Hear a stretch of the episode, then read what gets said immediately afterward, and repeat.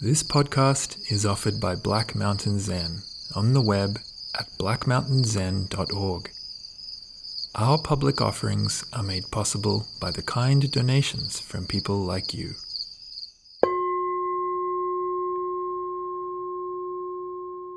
Good morning. And welcome to those of you who are here for the first time.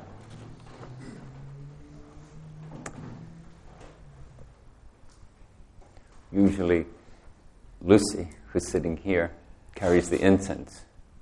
But for reasons that will become clear in a few moments, um, Keith is filling in. So, so there's probably many of you never noticed, but there were a, a number of little things that weren't quite the way they're designed to be. know, tradition is prescriptive. You know, okay, do it like this. But then what actually happens um, is strongly influenced by what's going on in the moment, the, the factors and conditions that are prevalent in that moment, and how the human beings that are in the midst of them are behaving.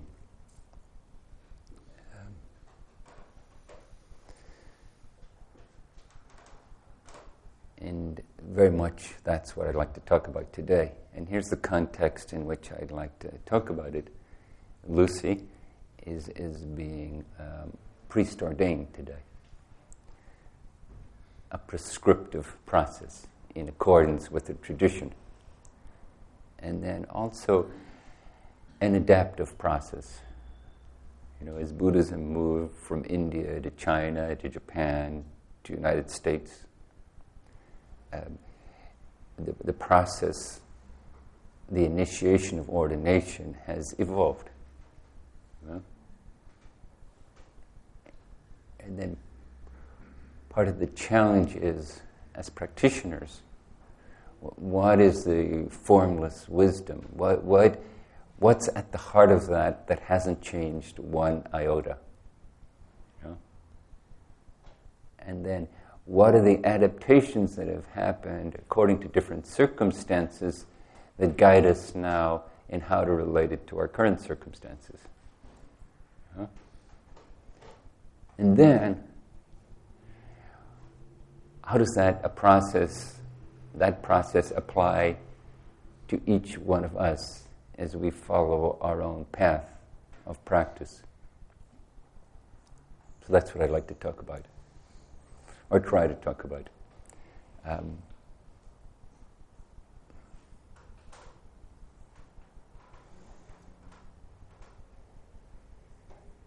the primary and the principal um, expression of ordination in, in Buddhism is twofold. It's leaving home and refuge, taking refuge.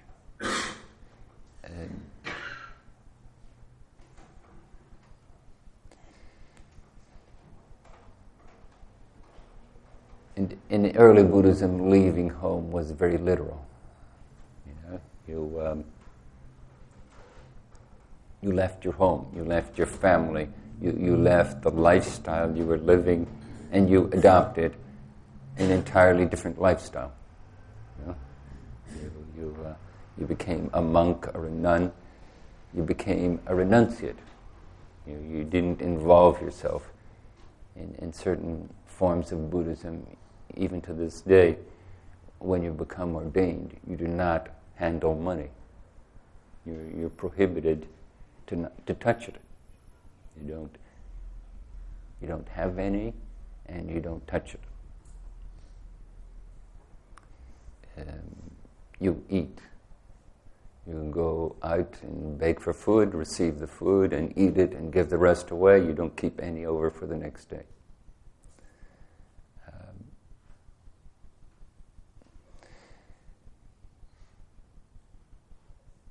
the notion being that um, this radical renunciation um, frees you from the usual ways we get stuck in the material world. And as we free ourselves from getting stuck in the material world, it sets the stage. It's a foundation, it's a support for an inner work to free ourselves from the way we get stuck in our habitual ways of thinking and feeling and behaving. And then as we do that, we cut off, we, we go to the very core of the desires and aversions and confusions that cloud our minds and limit our lives. And we cut off the root of those desires, aversions, and confusions. This is the archetype of the Arahant. This is the primary archetype of early Buddhism. And then as Buddhism evolved, the archetype of the Bodhisattva arose um, and expressed itself in another mode of ordination. The Bodhisattva wakes up to this conditioned world, sees it for what it is, and in seeing it for what it is, sees through it. You know? Money isn't dirty. Money isn't evil. It's just a form of communication in the material world. You know? How you relate to it can get you into a lot of trouble or not. You know? Um, it can be how you express your generosity. I remember someone said to me once, a minister, he said, um, money is God in action in the material world. You know? I was a little surprised, and then I thought about it, and I thought, that's pretty good.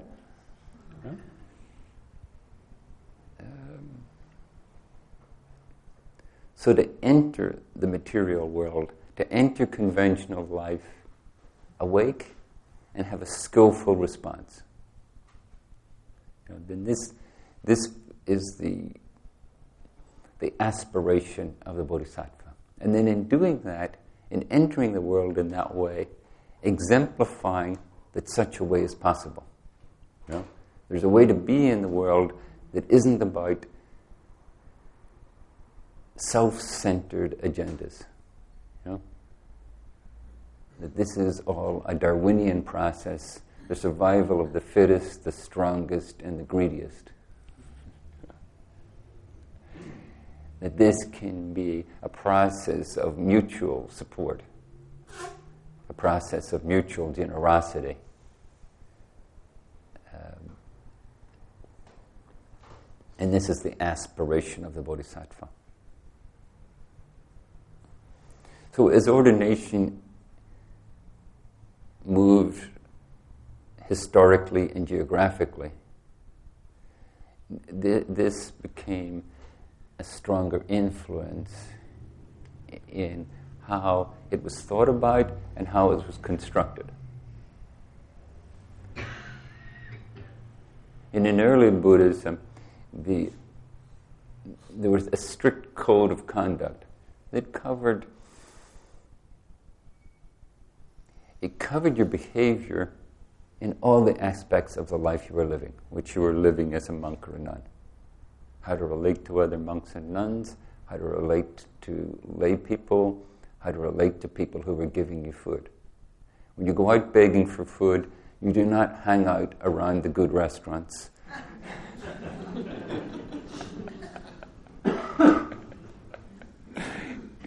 you walk impartially in all parts of town.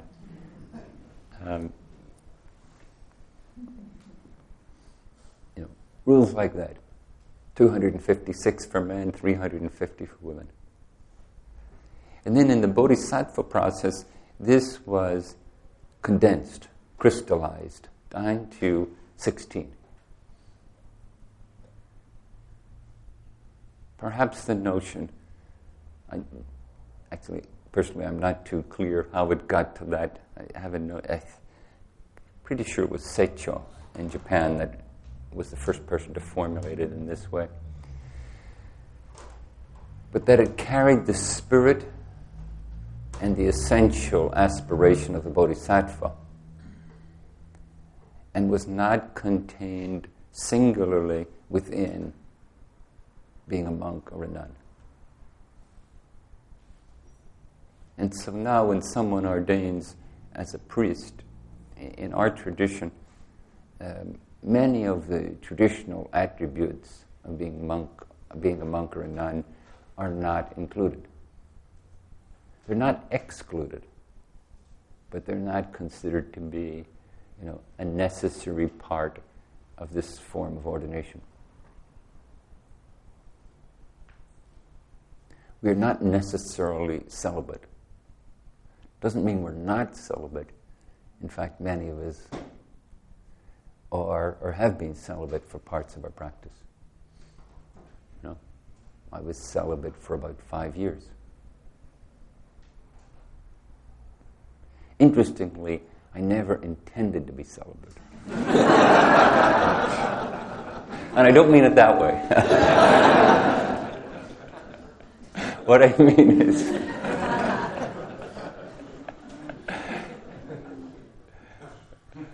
what I mean is, as, as a vow of practice became primary,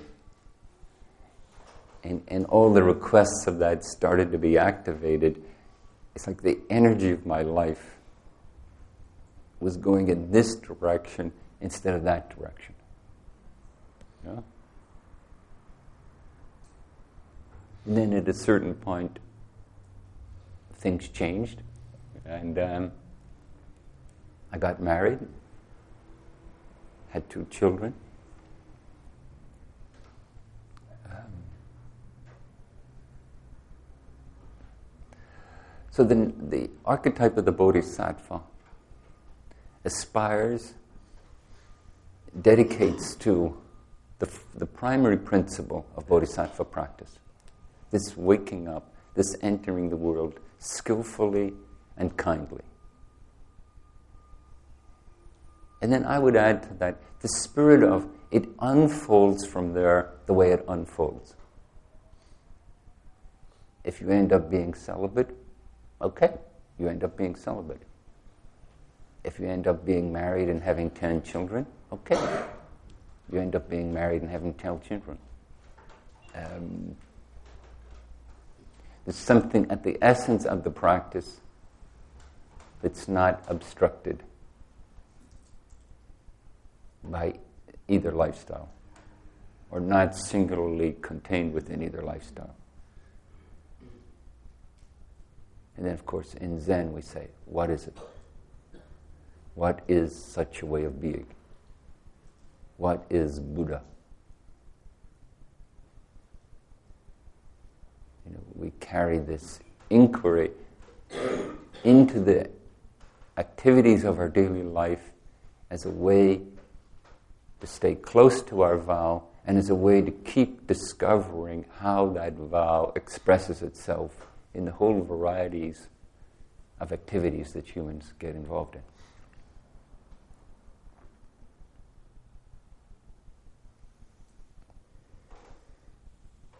Another element of the Bodhisattva way is that we we leave the world to enter the world. And in some ways, um, this is part of growing up, you know. You leave your parents' home to meet your parents as an adult and to take a different role in your family. Um, there, there's something, some way of related of relating between parent and child that's given up. Not the bond, not the affection, not the mutual respect, but something of the one way dependence.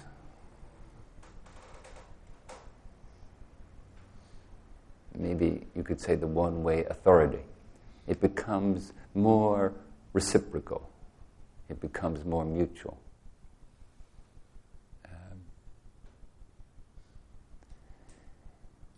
so the bodhisattva moves from one way of relating to the world to another way of relating to the world. The bodhisattva receives from the world, and the bodhisattva gives to the world.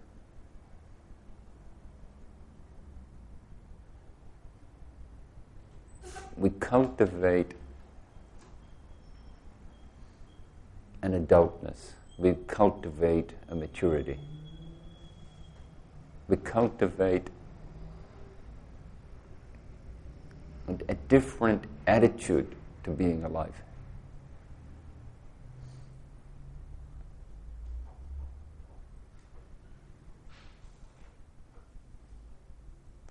We're no longer a child.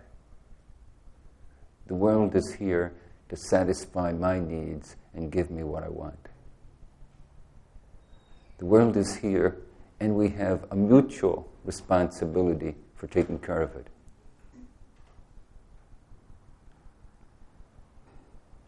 And taking care of each other. You know, th- this is the, the spirit and the attitude of the Bodhisattva.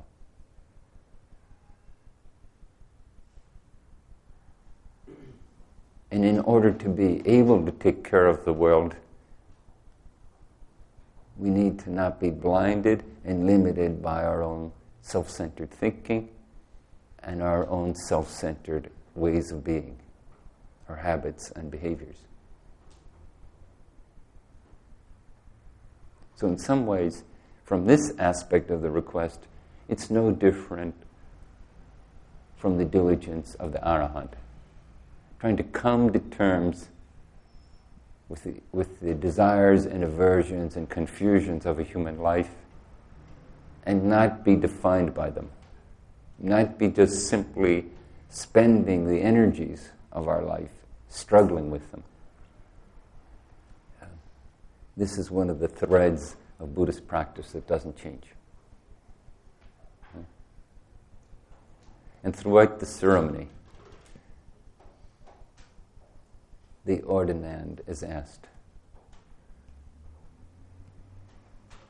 Will you give up this way of struggling for what you want, avoiding what you don't want, and being confused and anxious about it?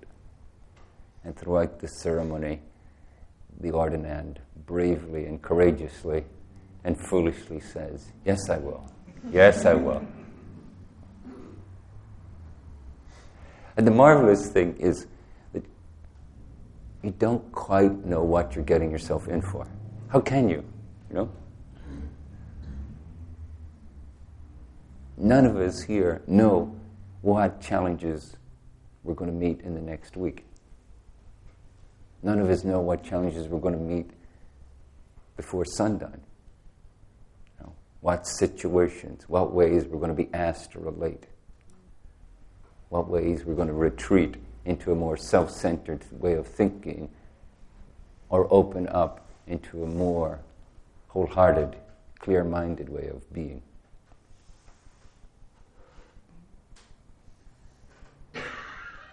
But there's something about a commitment, a vow, a dedication. Yes, I will. Yes, I will. Yes, I will.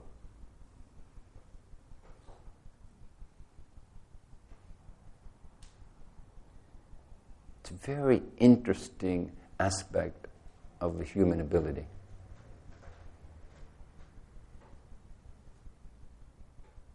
You know, in the process of Western psychology, you know, when Freud, with extraordinary insights, crafted some of the influences that come to bear on us, you know. And then one of his students, an Italian, Assagioli, he said, This is a beautiful teaching on conditioned existence, but it misses one aspect of the human capacity the capacity to intend, the capacity to say, Yes, I will, yes, I will, yes, I will. And so only crafted a process of stimulating intention. And, and that give rise to an adaptation of Freudian psychology.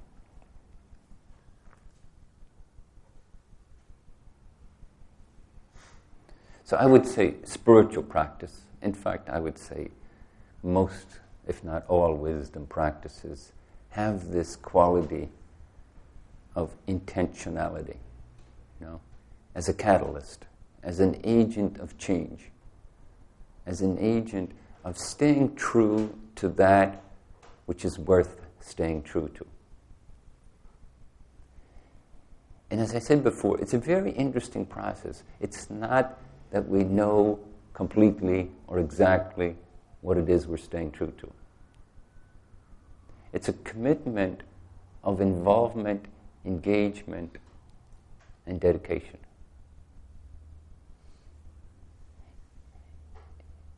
It has a basis of some degree of prescription. We have a heritage here of how we do ordinations. We inherited from our teacher, Suzuki Roshi. We, he inherited from what evolved in Japan. There is a heritage, a tradition, and then there's always a current adaptation. Yeah? So for each of us, you know, there's the life we're living. There's how we're living it. You know, so one of the helpful things about prescriptions uh, is that they they make evident what it is we're doing. You know? if you say, step up onto the tatami on this side with your left foot, on this side with your right foot, do a shashu bow, and then move forward. You know, if you give it that prescription, you know, whether you do it or not, you know, it starts to make evident what's going on. If you do zazen and you sit down and say, I will bring attention to the inhale and the exhale, then you notice where your mind goes. So this so prescription offers us both the wisdom and the skillfulness of tradition, and it offers us a way to make contact with what's coming up. And both of those together support the process of practice. And vow keeps that process alive.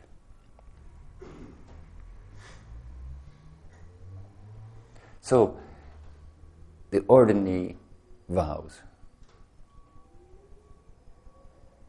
And right away, everything's different. It's a different proposition. It's not a matter of, okay, when I've accomplished my vow, when I've fulfilled it, then things are different. No, right away, it's a different proposition.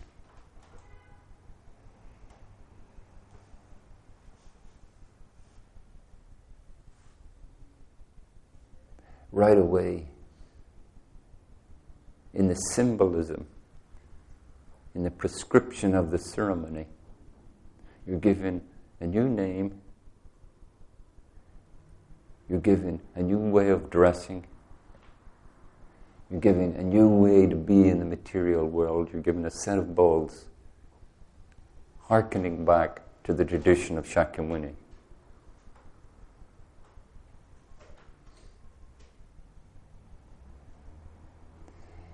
and you're given a new family.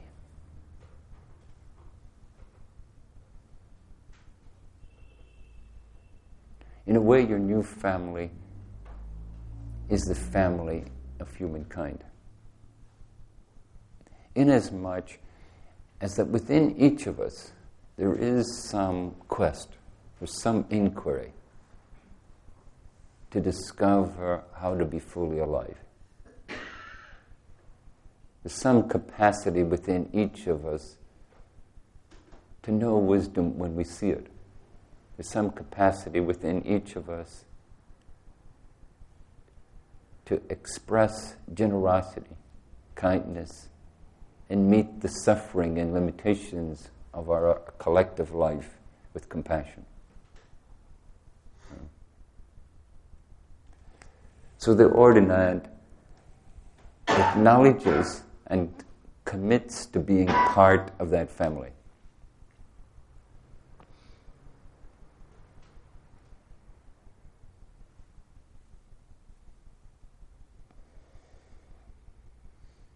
And it's the vow that expresses that commitment.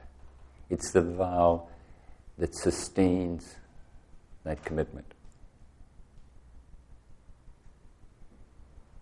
And then if we take this as an archetypical process, then for each one of us to ask, what am I committing to in my life as it is now?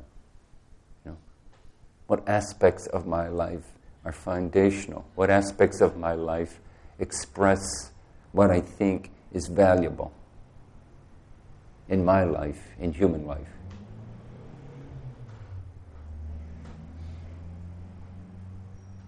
How am I promoting that? How am I limiting that?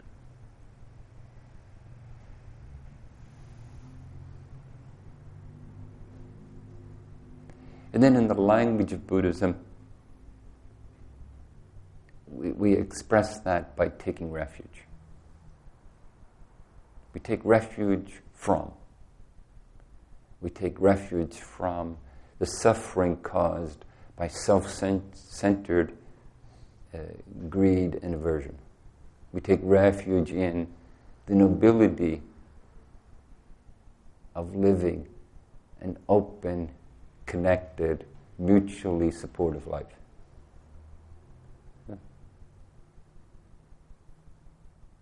And there's three modalities to it.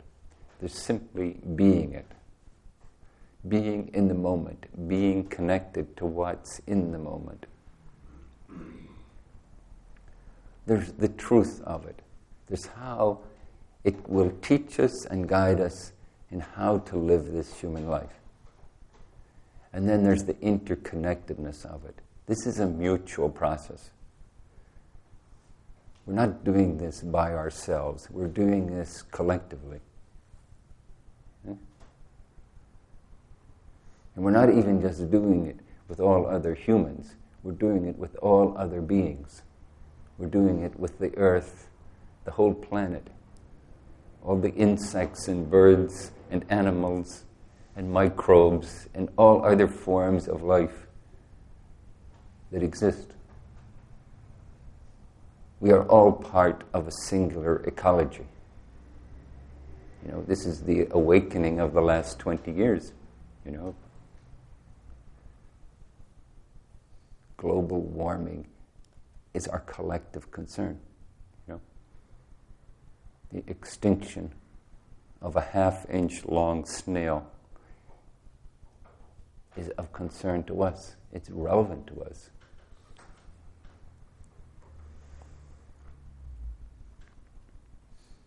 So we take refuge in Buddha, being in the moment. We take refuge in Dharma, the truth, the way, the guidance of being in the moment and we take refuge in Sangha, the interconnected community of all being.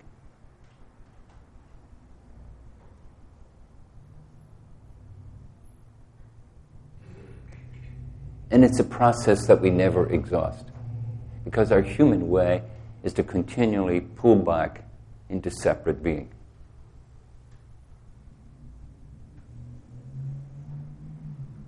And our vow is yes, I will, Yes, I will. Yes, I will.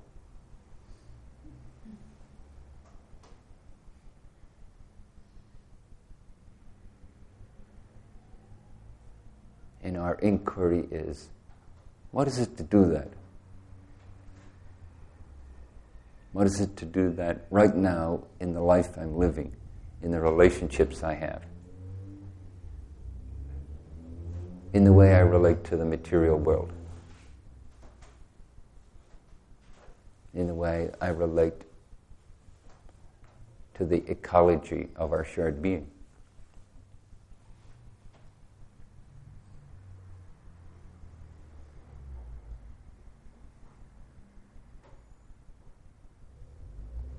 And out of this inquiry arises a radical honesty. What am I working with? I'm working with me. I'm working with this cluster of habits of behavior, habits of thinking, habits of feeling.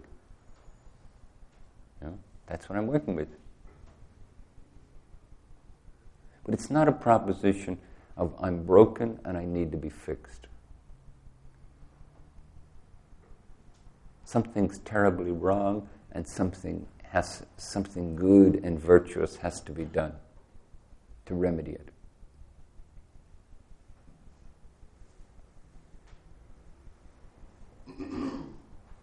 We're complex and wonderful and selfish. Or as Suzuki Roshi put it, you're perfect just as you are, and you still have work to do. You could still work on what's going on.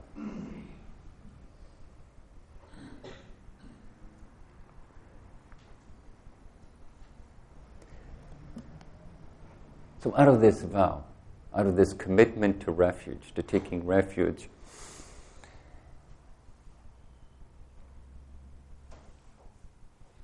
there's like a fundamental shift in attitude. Don't harm, do good, and include everyone in the process and everything. Um,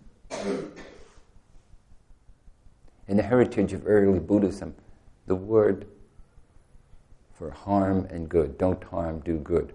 The word for harm was akusala, that which hinders waking up, and good was that which enables kusala, waking up.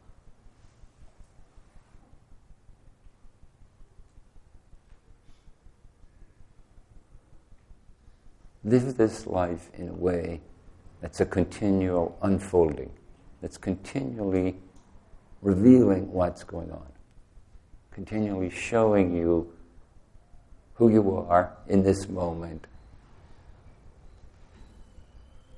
and what is opening and what is pulling away.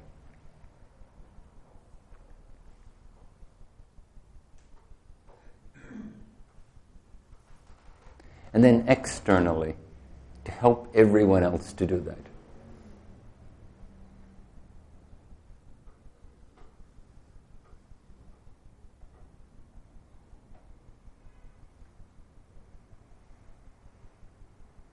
In some ways, it's a very simple proposition, and then in some ways, it's an impossible proposition. It's like there's something deep within us that says, I must survive.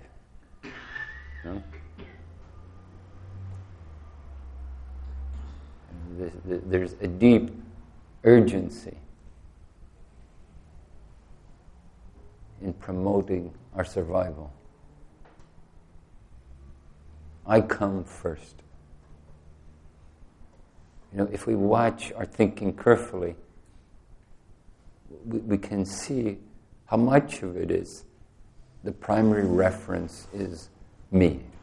You know, is this good for me? Is this bad for me? Am I going to get what I want? Am I going to be harmed? Um, this fundamental shift of don't harm, do good is challenging that.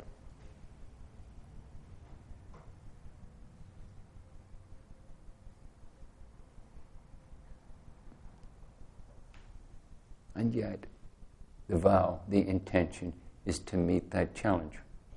You know? that, that's why our practice is a daily event. That's why our practice is a situation by situation event. a momentary event.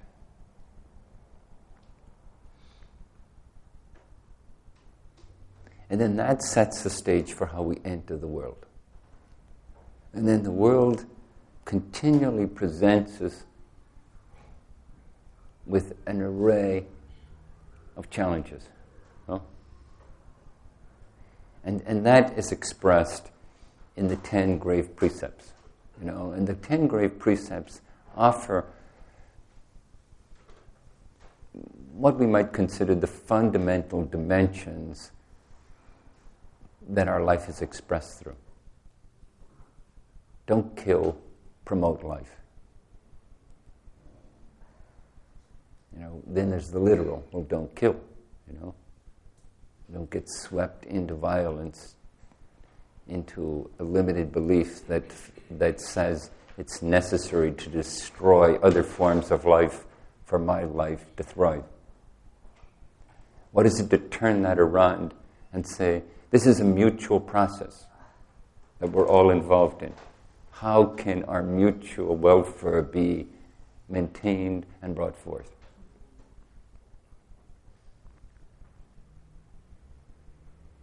How does that enter into the life I'm living? How does that express itself in the priorities I make and the ways I live?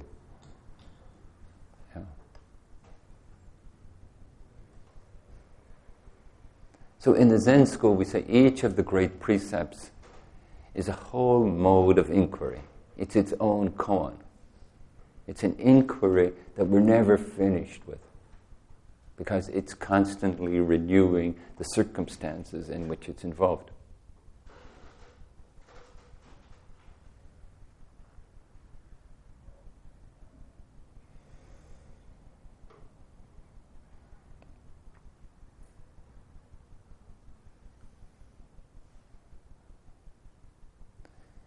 Then, in a wonderful, paradoxical way, um, this way of being brings us more fully and more intimately into the world. This, this way of being brings us more fully and intimately into ourselves.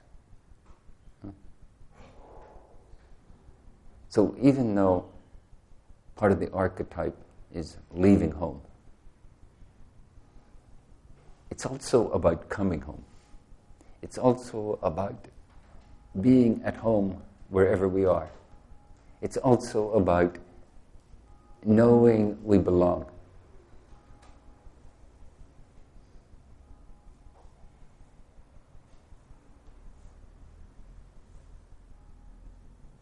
It's about authenticity.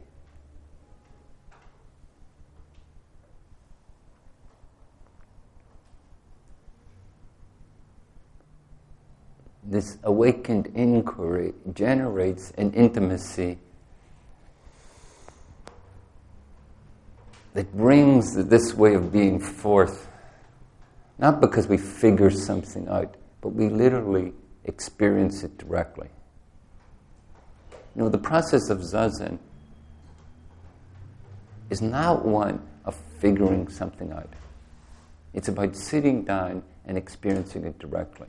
And this is the whole process of practice. And this is the process of ordination.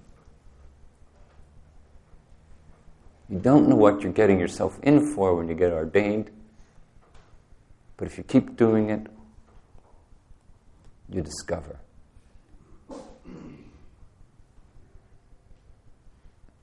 And the process of ordination in this tradition is nothing other than the process of living a human life. It just has its own set of ways of being in doing that.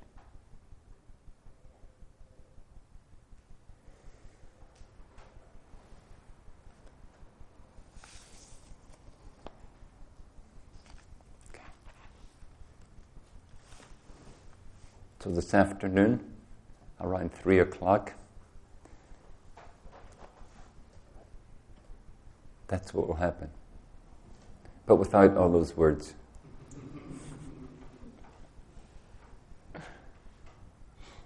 With, with just a magical symbolism. Yeah?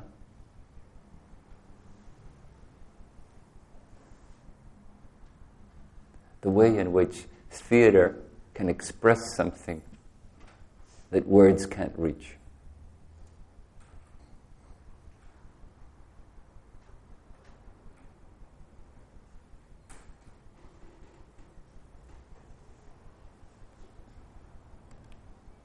It often occurs to me that there's something about practice that is much more around and engaged in a deep feeling we have than it is about the well crafted ideas and concepts that we create. You know? Our ideas and concepts, as we study uh, the wisdoms of the world, can be quite marvelous. But that deep feeling, that inspiration that infuses us with a certain nobility, a certain courage, a certain generosity, the willingness to enter the world in a radically different way. You know, this is the heart of ordination. And I would say every day our life asks it of us. You know? In so many ways. Thank you.